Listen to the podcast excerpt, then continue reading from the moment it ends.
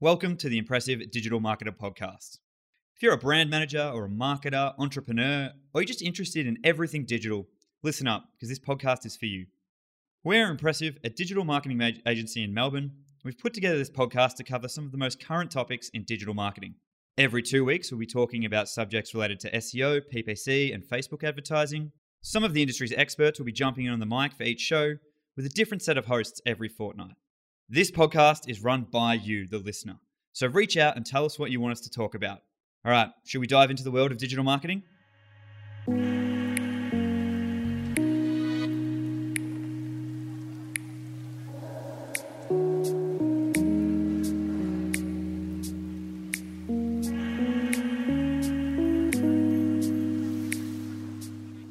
Hello and welcome to the Impressive Digital Marketer episode 3. Uh, today we got the topic of social media for e commerce sites. What you can do is you can find this alongside a blog post on our website if you head to the blog tab on impressive.com.au. Today you've got myself being Tom, I'm the graphic designer at Impressive Digital. And alongside that, I have the lovely Nadia, who's a Facebook specialist, but she can tell you more about that right now. Yes, I am Nadia. Thank you very much for that introduction, Tom. I'm Nadia. I'm a Facebook specialist at Impressive.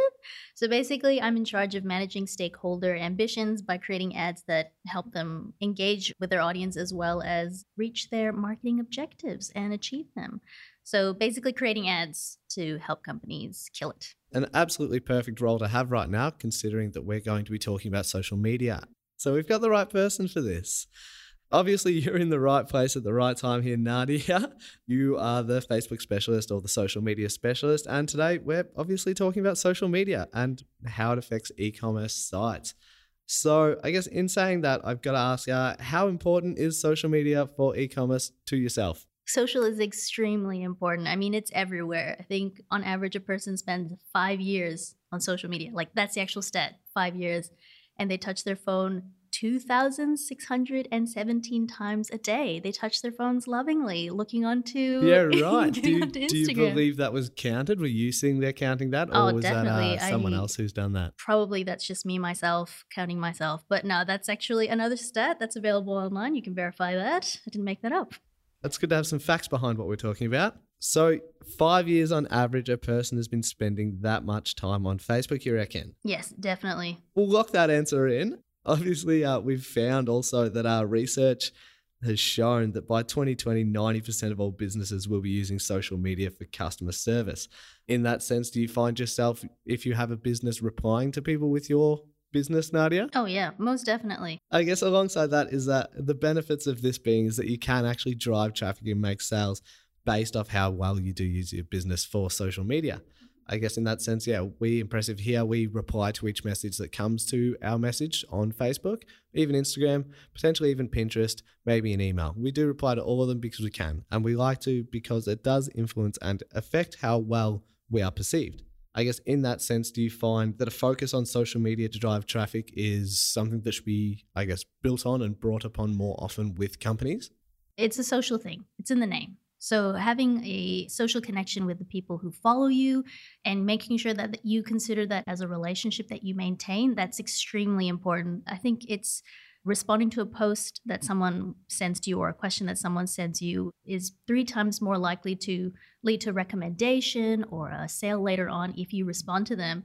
Whereas alternatively, people are 88% less likely to buy from you if you just ignore them and you don't answer their questions. So, really making sure that you are quick to respond to things and just maintaining a relationship with people, your followers, keeping them engaged. That's absolutely crucial for sales and e commerce brands that want to use social media. And you also have to consider having content that really engages them. Someone once told me that content needs to do two things it needs to either inform someone, like really provide valuable information, or entertain them. So making sure that you're speaking to your followers' pain points by creating content that really touches the heartstrings, I suppose, really gets to them or really makes a genuine connection that makes all the difference with an e like an e-commerce company and how they manage their social. Yeah, yeah, of course. And I guess like definitely touching on the fact of uh, entertainment. Like I've seen my fair share of GIFs and some incredible videos online.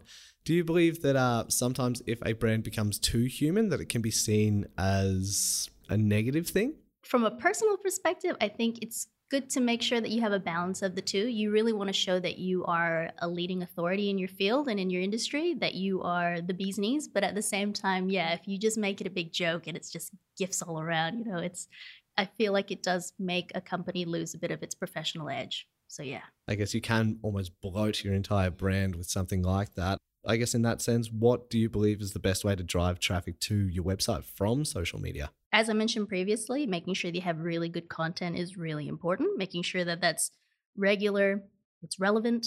Those things are really crucial. One thing to also note is that Facebook has changed its algorithm. So instead of seeing organic posts that maybe brands or companies put up, instead of seeing those in a person's feed, Facebook allows more of that person's family's posts to come up higher in the feed. So it's more social, more family based once again. So the only way to sort of really stand out from the crowd, like the internet is just inundated with a plethora of content. Oh, there's too much on it's there. too much. There? It's just trying to wade through all of it and just to make sure you find something that really speaks to you is hard work. And speaking to your audience is really hard work. So, the best means to make sure that you do this, especially with the new algorithm in place, is to pay to play. Do you want to know what pay to play is, I would Tom? love to know. I've heard all about it on a couple of the games I play. It doesn't necessarily benefit me in any way, but um, pay to play can be different in Facebook. So, what's that involve? So, paying to play is basically paying for your ads to be seen, to be visible on Facebook to the audience that you're trying to target. Investing in paid ads, the strategy is twice as effective once it's paid for, and 94% of companies on Facebook already do this. It's the only way to sort of make sure that your stuff stands out from everything else. Yeah, of course, but it goes in line with, I guess, using really smart ways to do it as well. You don't want to be paying too much for something that doesn't really affect your target audience or drive a sale to you. I guess the targeting of it all can also play a massive factor. Targeting is absolutely crucial. It's just as important as making sure that your beautiful designs are up to scratch, aesthetically pleasing, and whatnot, which they always are, Tom.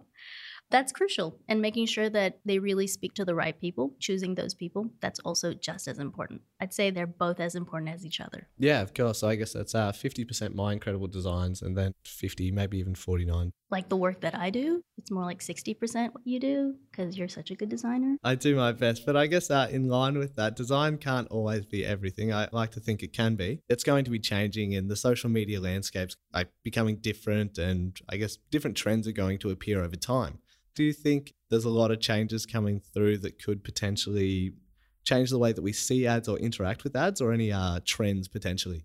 We've seen a lot of engagement happening around Instagram stories. It's actually quite incredible how people are engaging more so with Instagram stories than they are with an actual post on someone's account. I think it must be the sense of scarcity that's created with the idea of a 24 hour post that just disappears. And it's something that really engages people because it's not going to be there forever. I think even brands now, they're not even posting on their Instagram, they're just creating stories most of the time, and people are really reacting to those. I think I heard a mention of one that they actually didn't have any content on their page. It was strictly live videos exactly. and Instagram stories. Yeah. Did you see that as well? I think it was the same one that I saw as well. Yeah. And they were killing it. Like they were doing so well. Yeah. They just had one post saying, oh, we're not going to post any photos anymore. It's just going to be purely stories. And it's worked so well for them. So that's definitely a trend that we're seeing that's succeeding, as well as live streaming. Once again, there's a scarcity principle. It's something that's not going to obviously be around forever. You can see, I think, the video for another 24 hours once it's been posted. But it also really, like you said, creates that human element. So people are seeing your brand or the people behind the brand acting in real time. Yeah, no... isn't that sort of like interactivity that you get? Yeah. Whereas you're watching something that's taking place yeah. and you're almost a part of it because of it. Yeah, exactly. And it's not manicured, it's just raw material. And you're seeing people for what they are and doing whatever they're doing and you just can't sort of hide anything and i think that's exciting for people. So definitely instagram stories and live streaming those two are the trends that we're really seeing soar. Yeah obviously um, from that i've seen like the amount of traffic that you can get to live streaming on multiple different platforms if you look at facebook and instagram obviously are huge for it. Twitch recently was in the news because it had such a massive following for one or two games that came through. But i guess yeah on that same note is that live streaming can really affect and bring that human element of interactivity to what you're doing. Do you think it's tough that potentially that's just one way to generate traffic, but it's not really something that can be turned into a sale? Do you believe there's a good way to move from generating just traffic to turning it into money or sales from social? Yeah, like that's definitely one aspect, one means of sort of doing the main thing, like achieving the main objective with your social, which is to create a meaningful connection with people. So, other things that you can really consider to use your social media marketing to reach its main ambition of a sale. One thing you also have to not do is just sell, sell, sell. It sounds very counterintuitive, but I think only around 20% of your content should be promotional. Just to increase brand awareness and loyalty first is more important. I Do you think. believe Yeah. people get fatigued from seeing those promotions Oh, all yeah. the time? Like they purchase when they want to purchase, and if they've seen the ad, that then obviously they're going to move towards purchasing it. Yeah.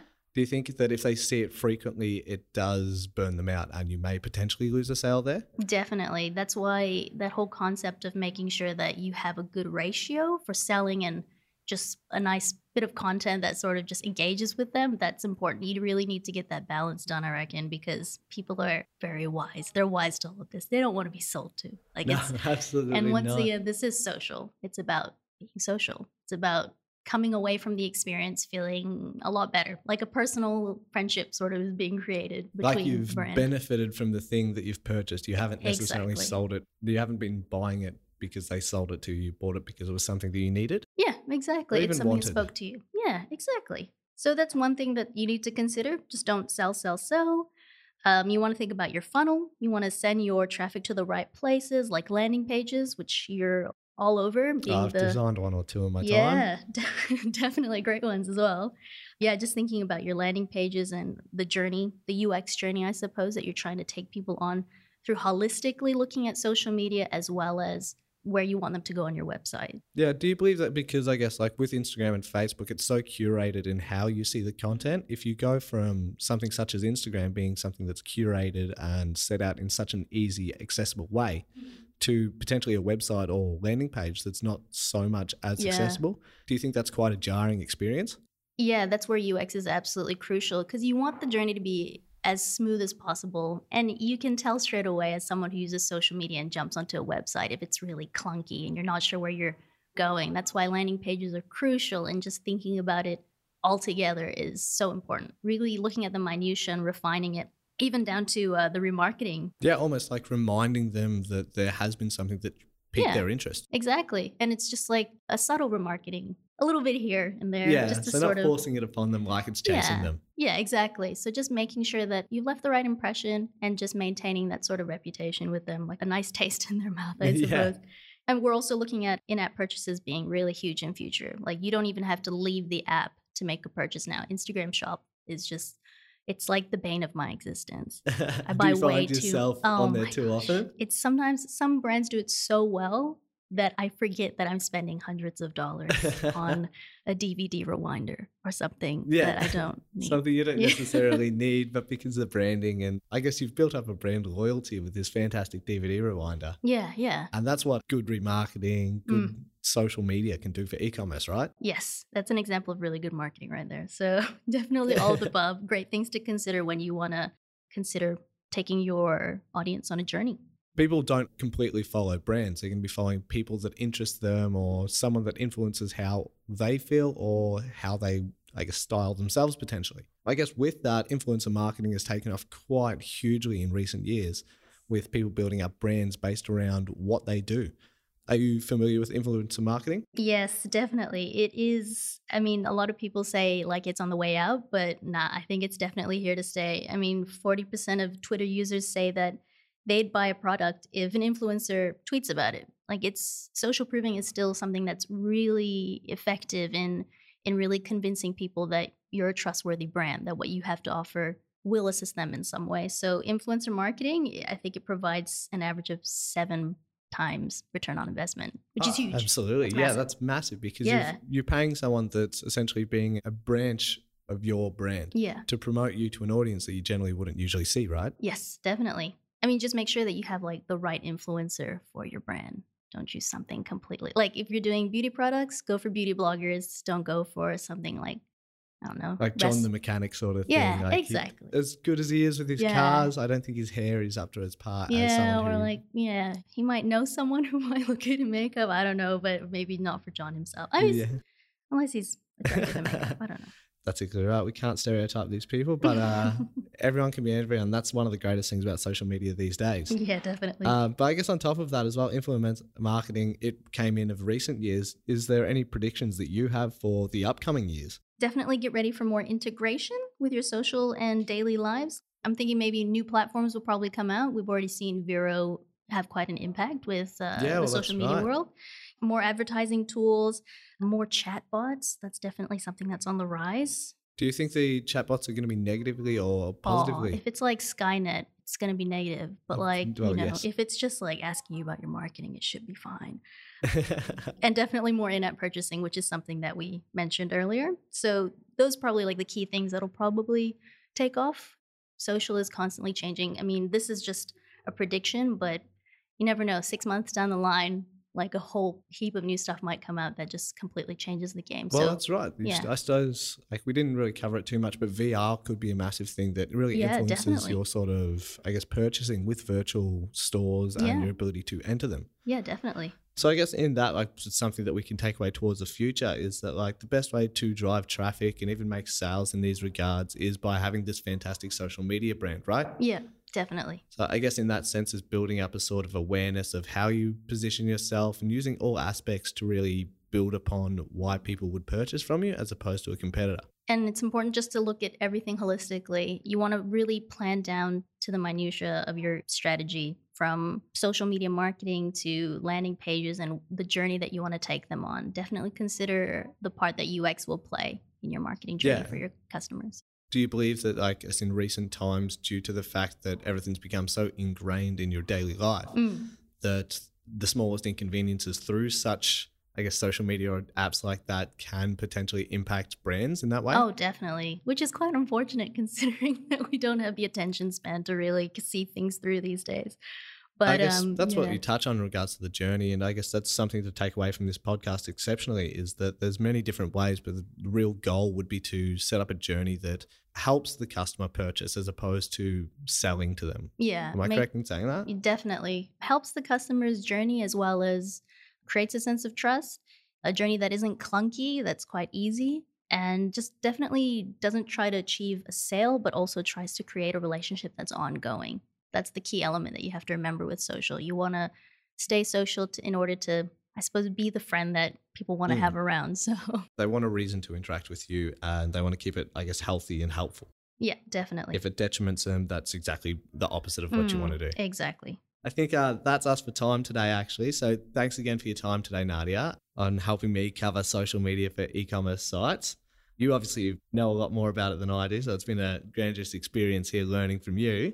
I'm glad you could come in and join us. In regards to people listening here, uh, if you do have any comments, I guess we've touched on it. If you do want to get in touch with us, leave it with us on our website. Come to us in a Facebook message. We'll get back to you and thank you wholeheartedly.